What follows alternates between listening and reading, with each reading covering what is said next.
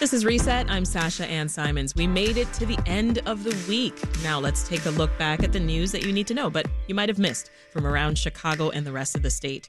It's time for our weekly news recap. Extremist group the Oath Keepers played a big role in the January 6th insurrection of the U.S. Capitol. Nine current Chicago police officers are under internal investigation for having ties with the Oath Keepers. Mayor Brandon Johnson asked City Council to reject a key part of an agreement that he negotiated with the Fraternal Order of Police just days ago. Chicago Police Superintendent Larry Snelling has been on the hot seat for about six hours now, explaining the police department's nearly $2 billion budget before the City Council. Here to take us behind the week's headlines is Brandon Pope, reporter and anchor at CW26 and host of WBEZ's Making podcast. Hey, Brandon. Hey, how you doing? Doing well. Thanks for being here. And Chicago Tribune state government reporter Dan Petrella is back. Hey, Dan. Hello. Good to be here. And joining us for the first time on the recap is Quinn Myers, who covers the Wicker Park, Bucktown, and Westtown neighborhoods, as well as City Council for Block Club Chicago. Welcome, Quinn. Hey, thanks for having me. So I'll start with you, and we got to start with the exciting stuff some numbers. That's because it's budget season at City Hall, and I know that you've been spending a lot of time, Quinn, in council chambers as the alders are hearing from various departments. So let's begin with the police department's nearly $2 billion budget. Uh, what changes are being proposed? You know, so the police department budget is mostly flat. There is about a $91 million increase. And I know where you're probably thinking, how is that flat? But it is a $2 billion budget, right? So mm-hmm. um, Brandon, uh, Mayor Brandon Johnson a couple weeks ago was asked, you know, hey, why are you raising the police department budget? He defended that and said these are really just um, kind of uh, raises that we're accounting for. The budget is mostly flat. So we're not seeing a huge increase in police spending. Um, there are some interesting details coming out of that. Mm-hmm. Uh, on Tuesday, um, as we just heard, there was a very long, as there always is, budget hearing with the police brass, including um, new superintendent Larry Snelling. And you know, sometimes these can get quite contentious uh, between progressive and uh, more conservative alder people. This one was not so much that way. And yeah. I think possibly because we just went through the whole confirmation process with Larry Snelling last month, they kind of got a lot of that out of their system. He's the consensus pick. Um, he's popular with um, the kind of uh, law and order crew and also some of the more progressive older people. But we did hear a lot about what is the department doing with their helicopters? What does it mean for uh, command staff at all of their districts? Yeah. Um, what about the co-responder model um, that we are seeing, which is also you know kind of coming through the health department? So there there are a lot of open questions about how we police. That's yeah. mo- more than the spending that we're actually hearing. Well, one of, one of the things that Mayor Johnson has supported is this treatment not trauma strategy, right? That's uh, using mental health staff to cover certain calls. And, and Larry Snelling, uh, as you mentioned, he testified at City Council budget hearings this week.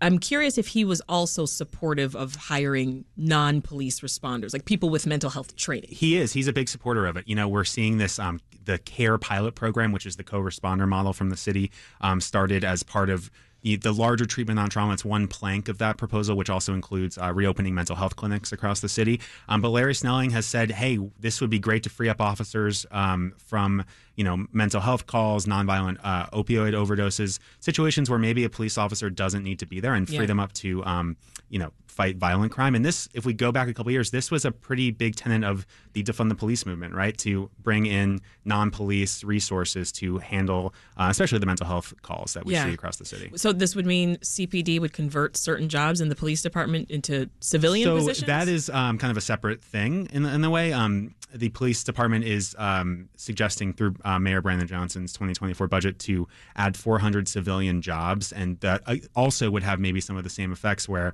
uh, it would free up sworn officers to um, get back out on the street. But um, the, the, the co-responder pilot program that's a separate model that is um, actually funded through the health department. Dan and Brandon, what do you all think about the mayor's budget proposal? I think that you know the police budget was going to be one of the most closely watched parts of the mayor's whole budget proposal, given all the controversy that went on during the campaign about his previous comments um, in support of you know the defund the police movement, um, and he made good on his word that he wouldn't um, lower the police budget. I think it will be interesting to see how he um, you know works with some of his more progressive allies on the city council yeah. to address some of their concerns about the way policing has been done. Um, you know, I know that's something a conversation that's been happening on the state level as well. Um, the SAFE-T Act, which we all may know from the elimination of cash bail, also included some provisions testing out some of these co-responder models um, of policing. So it'll be interesting to see if the city yeah. can really pursue that in an aggressive way. Yeah, his more progressive supporters probably aren't happy with the increase in the police budget. I believe it's like a at least a three percent increase from Lori Lightfoot's uh, proposal that she had on the table there. Uh, but outside of that, in the policing issue, I mean, we're just talking outside about this. The the migrant crisis we're dealing with, only 150 million dollars. A, a lot of that, that's not going to cut it. Yeah. nowhere close, Yeah, right? that is so. You know, uh, a shortfall for sure. it, yeah. So we're looking at that number.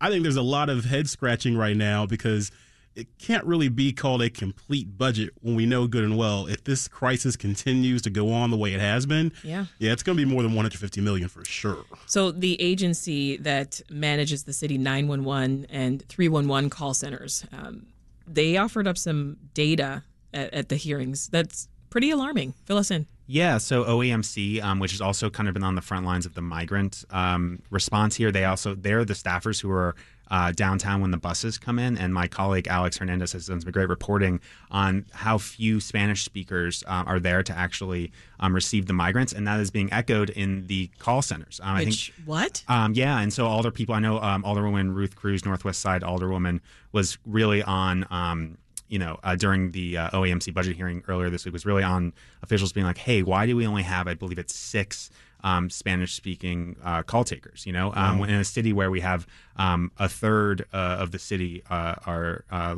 uh, Hispanic, right? And, um, Yeah. um, you know, maybe more even speak Spanish. So it's a huge issue, and it's um, the OEMC saying they're working on filling uh, more roles. There is about 100. There are about 170 vacancies, um, and they've been hiring uh, more people this month. I believe 10 uh, new 911 dispatchers and. The, over the past week, and then 14 more expected in November. Yeah. So they're making some progress, but it is an Well, I hope ongoing, there are con- plans an to ongoing diversify. concern. Yeah, For yeah, sure. We'll see. Anybody else surprised about the fact that there are only six 311 Spanish speaking dispatchers? That's shocking. I, what? I, when he said that, I'm like, yo, what? Six? Yeah, I mean that. I wonder what that means in terms of how frequently you can call and actually find someone. I can't imagine the hours that those six people are working or covering Yeah. The full amount of time that you would need to Right. cover those services. Well, Brandon mentioned migrants. Any other major takeaways from this week's budget hearings, you would say? Um, well, you know, I think, I mean, there's, we can get more into the police stuff. There's, we could talk about that for an hour probably, but, um, oh, oh, we will. Um, my, my colleague Maxwell Evans was at the Department of the Environment hearing yesterday, which is interesting because this is a new department or they're reestablishing it. It was it's long been kind of on the progressive wish list Yeah. to bring this back. Um, it was closed about 10 years ago. Um, Mayor Johnson's 2024 budget allocates about 1.8 million dollars for that. Um, and uh, Maxwell was there yesterday, and it, you know his questions were okay. So what exactly are they going to do with this money and the staff? Um, and a big uh, conversation was around enforcement, enforcing environmental regulations, which has been shifted to the health department. Um, when the department starts, uh, officials said yesterday they will not have that enforcement power, but they're hoping as they kind of get going to bring some of that back. Okay. Um, so you know we we still aren't totally sure what this department will yeah, look we've been waiting for information on this. Exactly. Alderman Reilly, I think, put it succinctly where he said, "Where's the beef here? Like, you know, what are we actually doing here? Let's let's give it some teeth. Let's make sure that they can actually go after people who are polluting, you know, or or whatever." So Right. um, we're still waiting on official details from that. We got a bit of a glimpse yesterday. All right, you mentioned police. Let's let's talk about them, Quinn. We've been talking quite a bit this week about uh, a recent Sun Times WBEZ investigation that looked into uh, CPD's ties to the right wing Oath Keepers. Now, the superintendent addressed this during the hearings. What did he say? So right. So um, BZ Sun Times report found nine current uh, CPD officials or officers um, have ties to the Oath Keepers group, which uh, was instrumental in planning the January 6th insurrection. Right. Um, and uh, Chief Larry Snelling, uh, you know, I guess expecting he would be asked about this at the hearing, kind of headed some of that off, and in his opening remarks on Tuesday, um, very, um, you know, firmly said we are conducting an investigation, and if we find that officers you know, do you have these sustained ties to extremist groups, we will do whatever we can to remove them from our ranks. How that exactly is going to happen, I think, is still remains to be seen. Yeah, like but- how is he going to identify and then get rid of extremists? yeah, and you know, there, and then of course, like you know, there's so much arbitration that could come in, and you know, the union contract that's a whole factor here too, I'm sure. But uh, the um, But uh, the superintendent kind of made that firm statement, and uh, alder people pretty much applauded him. The only pushback I heard slightly was from Alderman Nick Sposato, who is a pretty firm um, pro law enforcement voice um, up on the northwest side, who Yeah. called for a thorough investigation, not a swift one. Um, what we heard from people like Pat Dowell um, saying, like, this is low hanging fruit. Like, can we? We should get these people out of the police department. There's already a trust issue. Uh, this should shouldn't be a long, extended process. And um, the chief of internal affairs said it should take less than six months for this investigation to play out. Interesting. Didn't have an exact timeline. Brandon, one group that's got uh, concerns about whether Superintendent Snelling can actually police his own department. That's the Community Commission for Public Safety and Accountability, uh, that civilian led police oversight panel. So, how do they want this handled? Yeah, so they voted last night to approve uh, basically a, a referral recommendation to the inspector general uh, to do a deep dive investigation into how did this even happen? What are the processes that Chicago police actually go through uh, to screen people? To see what ties they may have, um, there's already some some rules and laws within the the code of conduct for Chicago police that bar this, but they also want to examine is there more that should be added there as well to be more specific, you know, Yeah. to talk about groups that like the Oath Keepers who targeted institutions and government, right? Um, so they want a full examination of what happened here. What are the processes? And the inspector general seems like they're on board with it as well. They've been pretty critical as well of CPD having these because this is not a new story. I mean, we've heard about this for a while. Right. The ADL blew the whistle Especially on the, this the proud uh, w- the Proud Boys, yeah. And Yeah. The, the- when that leaked document came out, I'm thinking was it 2021, 2022? The ADL blew the whistle. A lot of people. So um, the, the fact that they're still there, nine officers at least, still on the force there, Yeah. it's got to be looked at. And It's- it's oh, it's yeah. interesting that I mean we're seeing the commission you know doing the work now. This is a new commission. It was uh, they formally took office this year. They were elected this year, right? That's right. And obviously they um you know had a search process for the superintendent is one of their duties. Yeah, they had a big job Yeah. immediately. Exactly, but they also, um, you know, craft policy and propose policy. So here's maybe we're seeing kind of how this police oversight mechanism is working in real time. Right. I, I some people thought their job was over once we Right. got Snelling. Right. It's like no, no, they're they're still active. They're weighing Do- in, yeah. Do you think that having the inspector general look into this makes sense, Dan? Yeah, I would think so. I mean, they're probably the um, you know agency within the city that's best equipped to to deal with this kind of thing. But I think we saw what was it, a year or so ago when there was a member of the Proud Boys that was found to be within the in the ranks of the Chicago Police Department. Um, Lori Lightfoot, who was mayor at the time, said she wanted to get rid of that person and had a really hard time um, doing so. So I think. Um, you know, it will be interesting to see, especially with. I think we're going to talk soon about the new uh, police union contract and some of the discipline um, measures that go along there. Just how that how that will all play out and whether Yeah. they'll be able to actually purge these people from the ranks. Yeah, let's let's go there, shall we? Late last week, the city signed a contract with the police union, but this week, Mayor Johnson made a bold move regarding that contract. Quinn, what do you right. do? Well, he, you know, we're seeing um, a proposal for about 20% raises um, for officers, as well as a uh, one-time bonus that could come down next year.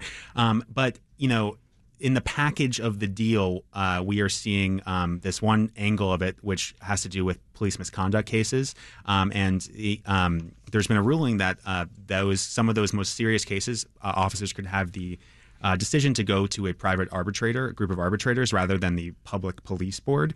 Um, so that is now being asked to be voted on by the Johnson administration in two separate planks, which is um, pretty unusual. I, so we're going, their city council, all their people will be asked to vote on the kind of benefits wages side of things, Okay. and then um, which the Johnson administration is touting, uh, and then they're being asked to not to vote down the other part of the um, proposal, which Mm. So is splitting it the up. kind of oversight mechanism, splitting it up. And um, I mean, I haven't been covering city council for too long, but I haven't seen anything quite like this. Um, you know, in in in terms of labor relations. There's a lot of questions as to whether it can even be done. Yeah. You know, because when you bring in But an did he just make arbitrator, that it, it feels a little made up because when you bring in an arbitrator, they have legal bearing. This was a they handed this down, they made a decision, they stood by it.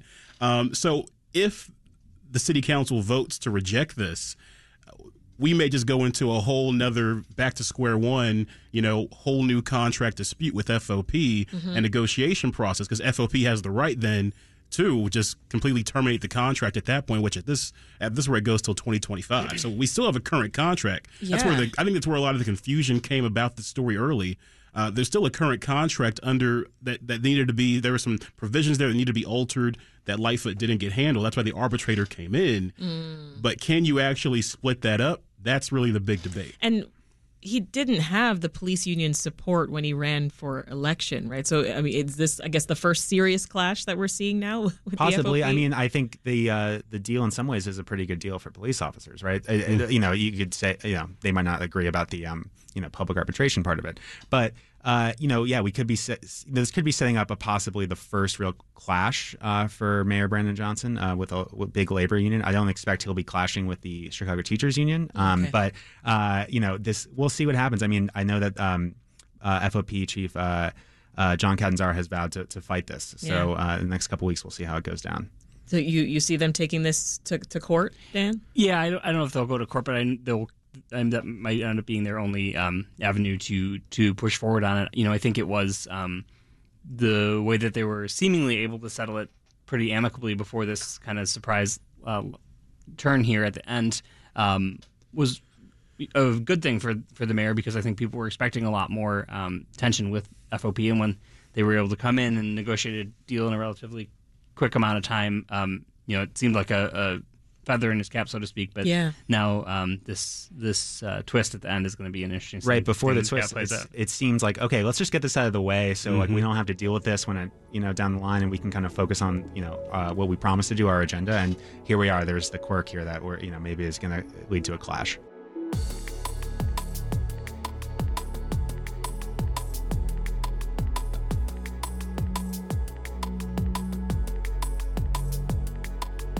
All right, Dan, legislators were back in Springfield this week, as we just heard. So, what exactly is going on during the veto session? Sure. What this, are they doing? Yeah, so um, it's called the veto session because traditionally it's de- uh, designed to deal with any legislation that was passed in the spring that then is vetoed when it gets to the governor's desk. Um, there have been very few vetoes over the few years that Governor Pritzker's been in office now, but here in the first uh, year of his second term, he seems to have found the desk drawer that had the veto pens in it because um, he, he was a little more active this summer um, and um, vetoed uh, legislation that would allow for the construction of new nuclear power plants in the state. Um, he um, line item or amendatory vetoed a, a, couple other bills. One that would have allowed the downstate utility Ameren to build a transmission line uh, without having to go through a competitive bidding process. Um, some other stuff. So they're dealing with some of that. It also is an opportunity for them to um, take up some issues that maybe didn't quite get finished in the spring.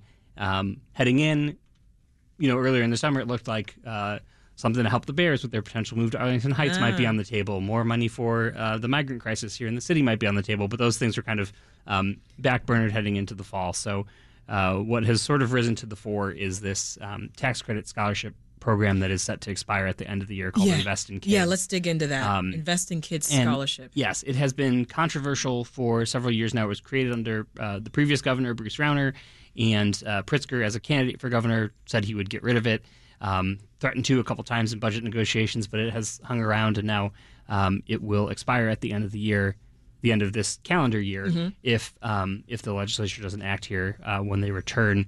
Uh, in a couple weeks for the second half of the veto session. I see. Uh, um, the governor now has come out and said, if the law- lawmakers send me a bill that would extend the program, I'll go ahead and sign it. Basically, um, there was legislation introduced this week that would make some changes to the program, extend it for, I believe, another five years. It would sort of reduce the uh, amount of the credits people get for donating to this scholarship fund. It would lower the overall um, amount that's available statewide to people to make these uh, contributions um, and try to do some things to get, make sure money is being more targeted to people in low income neighborhoods where maybe there aren't good public school options mm-hmm. for for those families. And it, seems like the governor punted a little bit on this. I mean, he's mm-hmm. he's he's throwing it off to legislators. He's saying, "Okay, yeah, sure, if he gets to me, yes," but he's not using his uh, immense power to you know sway it one way or the other. That's correct, and even that sort of um, you know hands-off approach has really uh, drawn the ire of the uh, Illinois. Uh, Education Association and the Illinois Federation of Teachers, the two big teachers unions in the state, mm-hmm. um, you know, comparing him to conservative Republican governors in other states who are uh, in favor of school choice, things like that, saying that you know he's sort of uh, backed off on Democratic Party ideals by supporting this. Um, so it's it's controversial, but I think um, you know it's a relatively small portion of the budget, so there are enough Democrats who support it, and Republicans pretty much blanketly support it. So mm-hmm. if they can figure out some kind of deal, they'll try to get it done, possibly. Speaking of uh, Republicans, what, what about the assault weapons ban?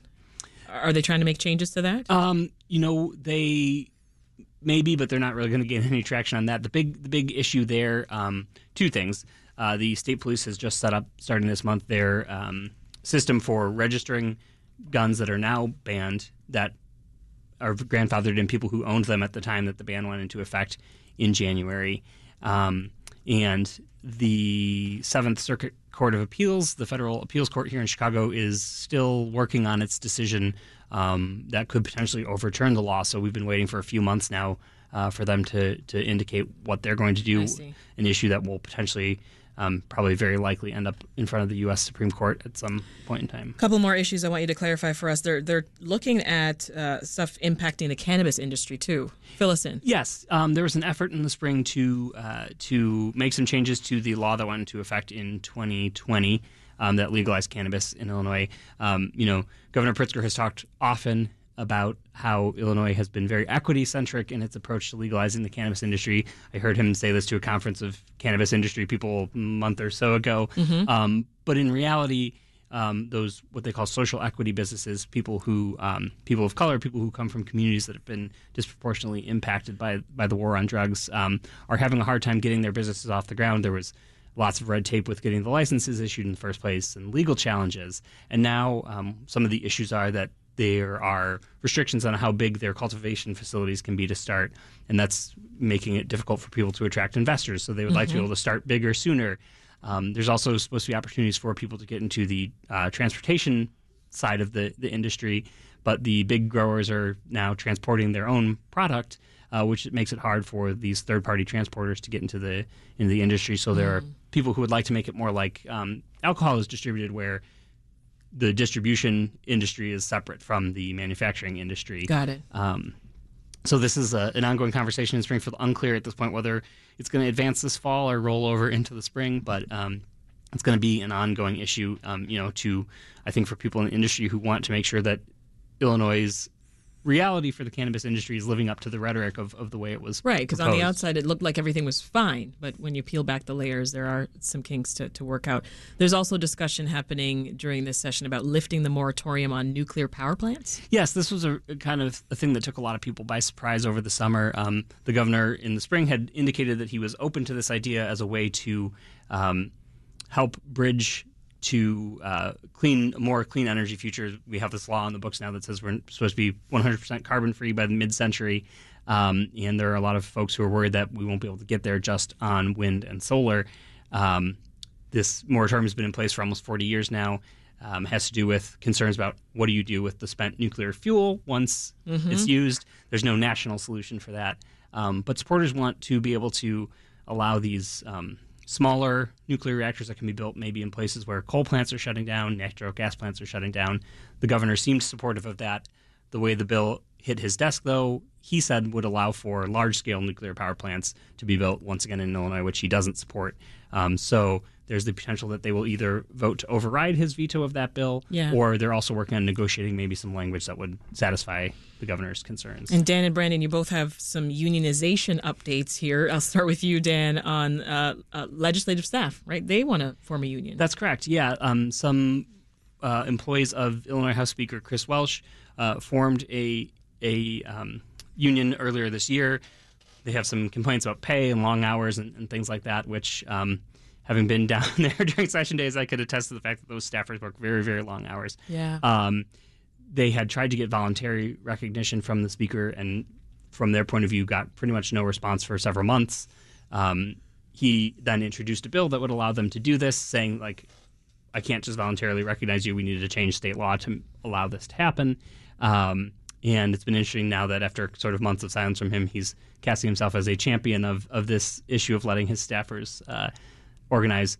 The big question is whether the Senate is going to take up now the bill that the House just passed, um, because there hasn't been really as much noise coming from the Senate Democratic staffers about um, you know the want or need to organize, and the Republicans pretty much don't see it either, and they see a lot of the labor issues that are going on within the legislature as a problem of management of the work that is done in the legislature, mm-hmm. and it's the fault of the Democratic leaders for not being more organized, not having the trains run on time or that people are stuck working these crazy hours.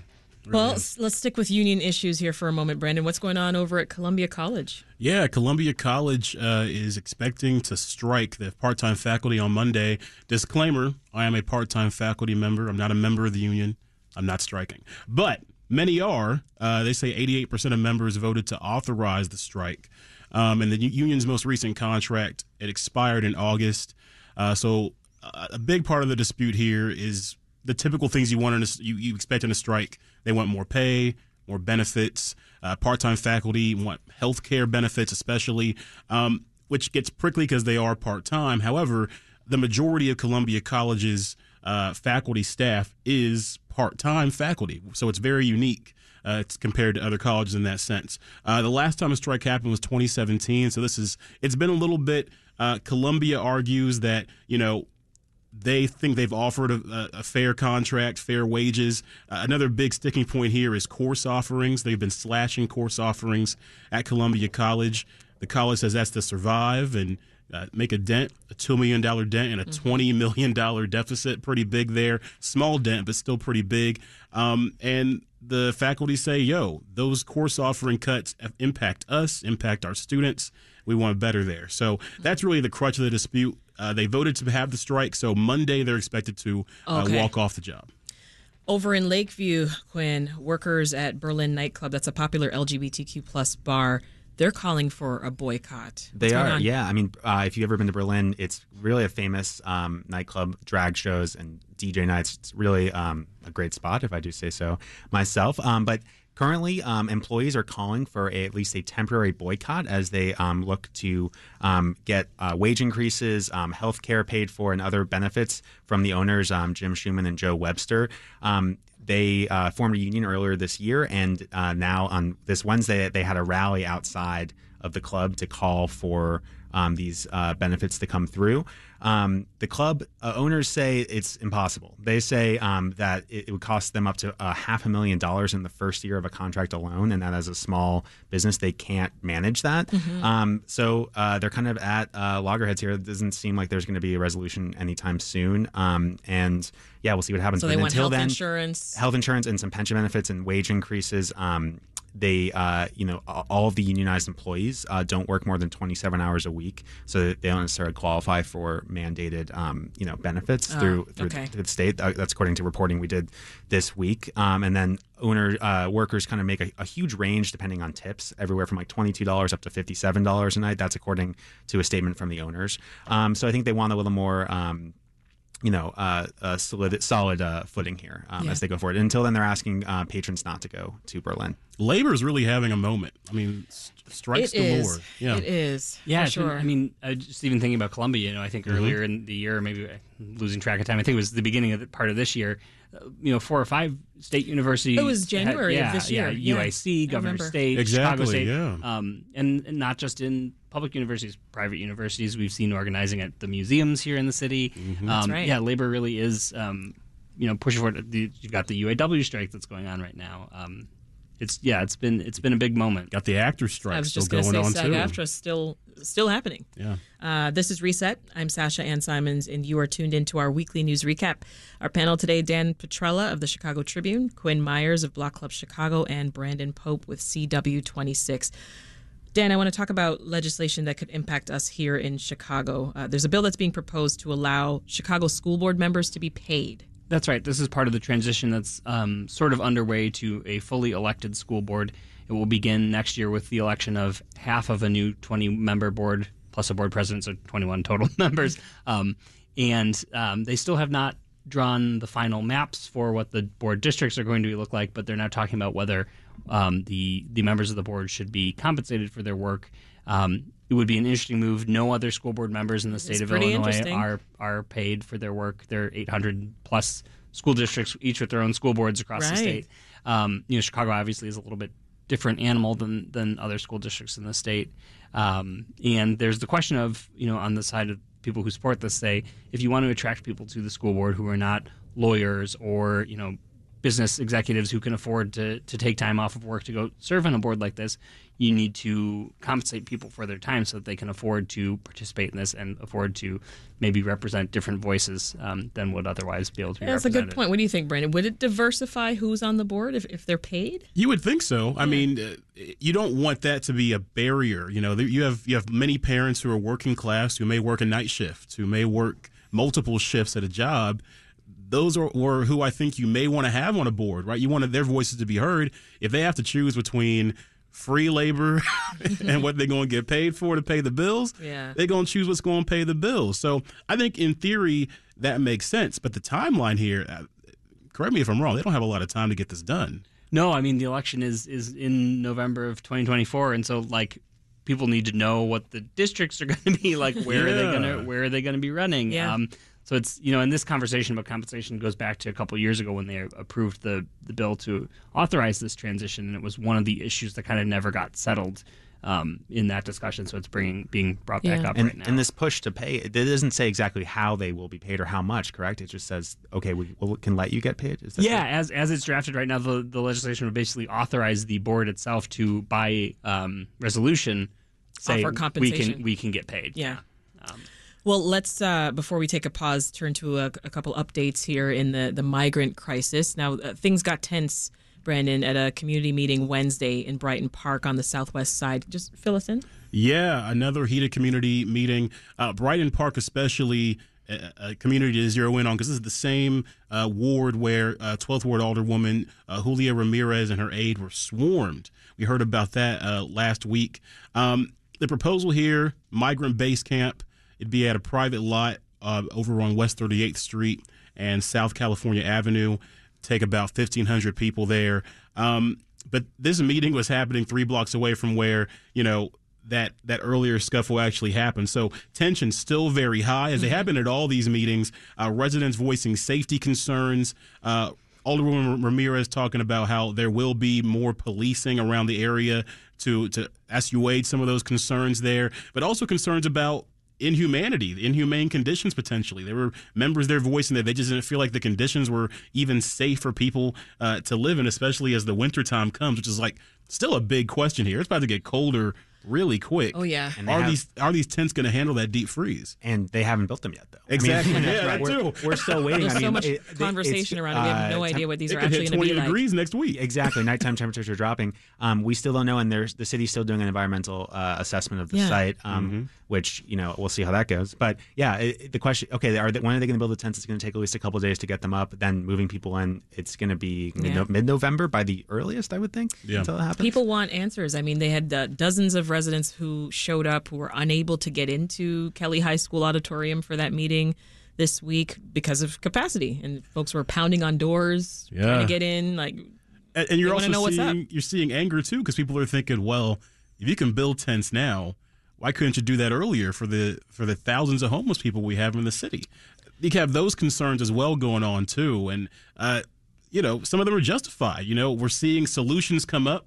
We're creating solutions for this, but you have communities that feel like they've been disinvested in, not receiving resources. They're now seeing uh, those resources go somewhere else. So you're seeing a lot of rage, really, in multiple communities from and, that. and I will say, you know, the rage, the tension gets the headlines, but at the few meetings I've been to, and Block Club has been at so many of these uh, migrant shelter meetings, there are always a good amount of people who say, "How can we help? We welcome Yeah. these people to our communities. We want them here. Um, we want to provide coats for the winter. We want to, you know, help them integrate to our community." So it it is. A, you know there are those two sides there, and sometimes they're not even necessarily in conflict. I think a lot of people who have frustrations Well, also wh- feel that way. Yes, Very and- important to know. Yes, yeah. and. Yeah, and one, but one of the issues there is that the city does not allow volunteers into the shelters that it operates. Um, so there are people who want to help who are be turning away, being turned away, and obviously there might be safety concerns there. There can there are legitimate reasons why that might be difficult for the city to manage, Yeah.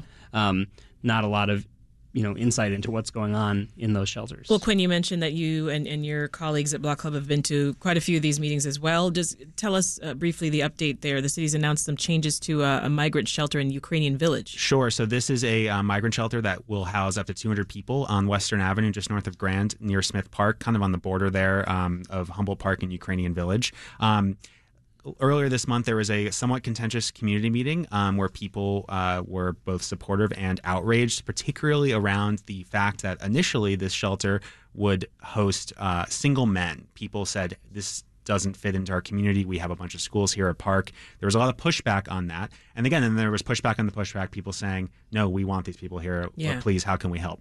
Um, this week, uh, in a letter from um, the uh, deputy mayor, um, Ponce de Leon, to Alderman Gil the ward is in, in his site, the city uh, made a perhaps political decision to now house families at this site. So early next week, by mid next week, families will likely start moving in there. There is another update uh, that I reported on uh, in the story today. Uh, two neighbors are now suing the mayor and city officials to try to halt this facility. Um, they live within 500 feet of the um, proposed shelter, and their whole it's uh, their whole argument is that the city did not follow proper zoning and building permit regulations to to build this that is that is true. Like the the city has said repeatedly, um, the governor's disaster proclamation lets us kind of skirt some of these, relax some of these zoning rules to build these emergency temporary shelters. Um, basically, what this lawsuit that was filed this week is asking is saying uh, wants a court to decide if that is actually constitutional, if the city can do that under the governor's order. If they rule it's unconstitutional, that there's going to be a big fallout for the more than two dozen, I believe now, temporary Yeah. shelters that we're seeing um, many of which are not, you know, up zoned or have not gotten that special use permit to um, host a temporary shelter. Um, but then again, it could be uh, dismissed. So we'll, we'll, we'll, we'll wait and see on the It's a lawsuit. big case to watch. Yeah. Well, uh, leave us with this here, Dan. The, the city, it just renewed this controversial contract with the firm that staffs these shelters, right? That's right. Um, the company is called Favorite Healthcare Staffing. They're based out of Kansas. Um, some colleagues and I at the Tribune, and also some reporters at, at NBC5, have, have dug into the um, contracts and the payments that this company has received and found some really um, extensive use of overtime. Uh, people working 12-hour shifts for weeks at a time uh, in these shelters. Um, there was already controversy because the lack of transparency. Volunteers, even you know, um, aldermen not sometimes being allowed into the shelters. Um, and so the city did sign a new $40 million contract to extend it for another year. Um, Mayor Johnson's administration has, you know, tried to pass the responsibility for this contract off to the Lightfoot administration and the state, who negotiated the original contract with this company for the response to the COVID pandemic. Um, the, con- uh, the state's contract with Favorite is ending now next month, but the city has just signed their new contract, so it will go on. They are trying to find um, other companies to come in and run some of the shelters. They've gotten some proposals to do that and are sort of in the midst of that transition. Um, no full details there yet, but Favorite will still be around and will still be staffing.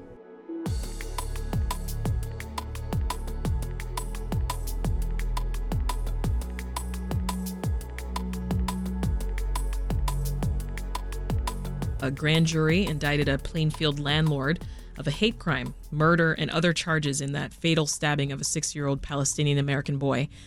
In southwest suburban Hickory Hills, a Palestinian family is reeling after receiving a letter that's threatening to quote unquote burn them in what police are now investigating as a hate crime. And in another related story, a man accused of pepper spraying pro Palestinian protesters over the weekend, he was charged with a hate crime. Can you give us the details of that? Yeah, I mean, things are just getting heated all across the Israel Palestine conflict, locally and, of course, overseas. And it got really chaotic. Uh, originally, there was supposed to be a demonstration, a pro Israel demonstration in the loop. It got canceled because of threats, alleged threats to the people that were going to be there. Um, this pro Palestinian group was going to show up at that loop, pro Israel rally, and, you know, protest. They decided to move to Skokie at another one. Um, that one had about a thousand people there in attendance. Um, there was a man there, 33 year old uh, Zevulun Ebert, who he was allegedly wearing an Israeli flag. He maced a group of protesters um, after snatching a Palestinian protester's flag. Uh, a Sun Times reporter also got caught up in that macing. You know, when mace gets thrown, it goes everywhere.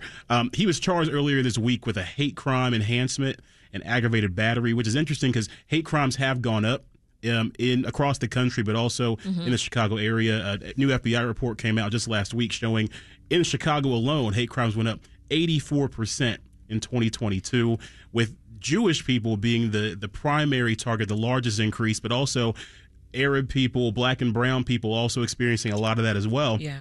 So we see these headlines. We see what happened to the young boy, uh, the killing he, uh, you know, and that that, that family suffered d- during that. Just a lot of things popping up there. Um, you also had this man who allegedly fired a gun at that same exact protest. Right, another man, and, and so and police and witnesses say that um, he fired the gunshot, but he wasn't charged. He was not charged. The Cook County uh, State Attorney Kim Foxx decided not to bring charges forward against uh, against that person. Not sure why they have not been identified there, um, but no one was hurt in the incident.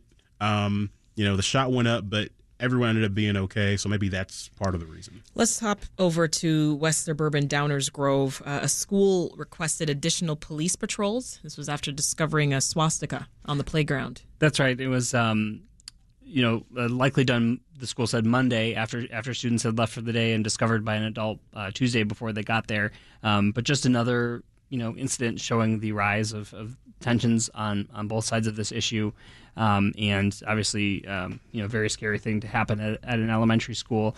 Um, but like Brandon was saying, like I I showed up to the state office building over on Monroe Street this morning and. Uh, was not let in at first because apparently there had been some kind of protest outside there this morning. There was mm-hmm. pro-Palestinian uh, messages chalked all over the, the sidewalk when I went in. Came out about an hour later to come over here, and that had all been um, hosed off the sidewalk. Apparently, it oh, looks like um, so tensions are, are very very high, and um, it's yeah, it's a it's a frightening time.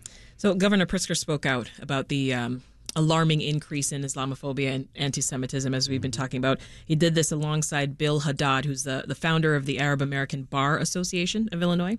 So let's listen to a little bit of what Haddad had to say. Today, I regret to say that the onslaught of hate crimes against Arab Americans and Muslims is far exceeding what we saw in the aftermath of 9 11. And here's the governor. This moment has brought intolerance and bigotry and hatred from other groups, not Jewish or Muslim, but the ones who seek to use this moment to foment attacks upon either or both communities. And Quinn, the governor says that he supports people's right to peacefully demonstrate, but clearly, based on what we're talking about here, it's going beyond that. Oh, totally. I mean, it's a it's a, a condemnation of some of the horrific attacks we've seen.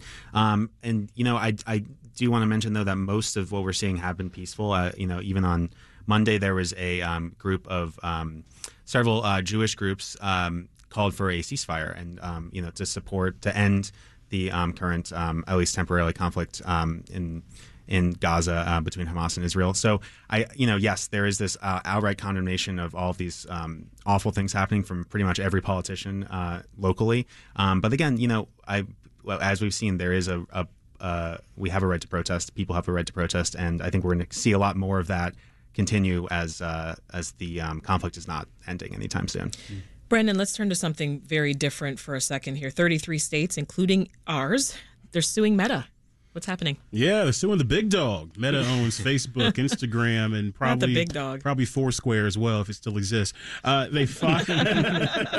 so uh, they're one of Illinois is one of 33 states to join this federal lawsuit that was filed in California. It, it alleges that platforms like that Meta creates they harm kids, um, but they also have been what they say deceptive in their practices, misleading the public about the risks of social media, and then also.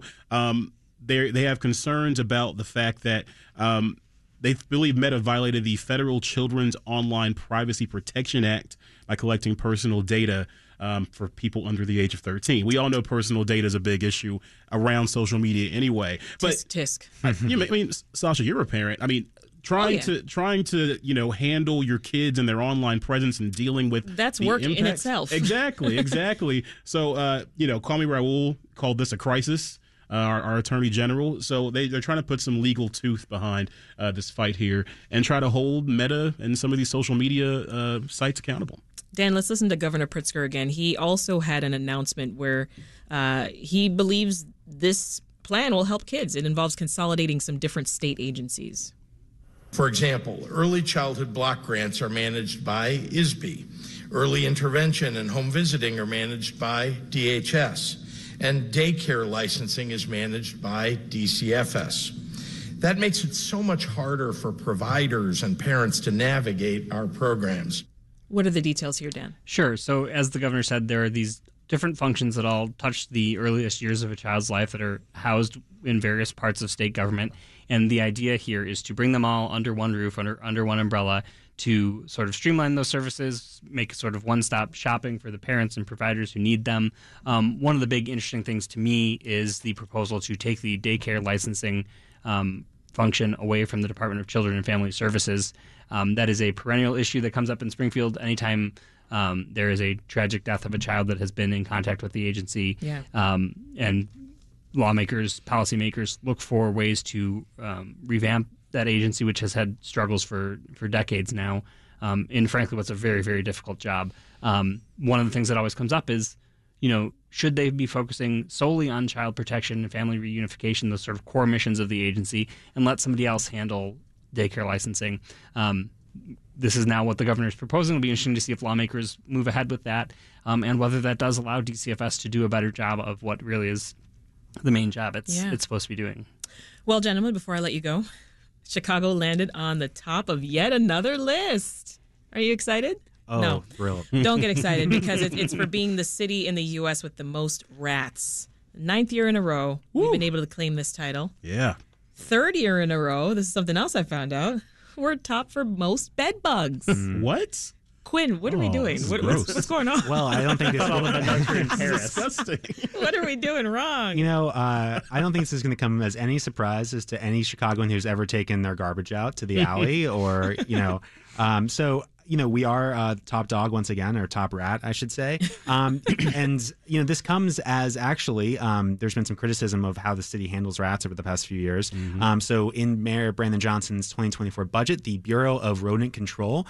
It's getting uh, a boost. It's getting about 1.5 million dollars more um, to Give them all the money. to essentially uh, kill rats, I guess. Um, Bye. You know, they that's gonna that's gonna be three more crews of rat killers. Um, so I guess that uh, that won't hurt.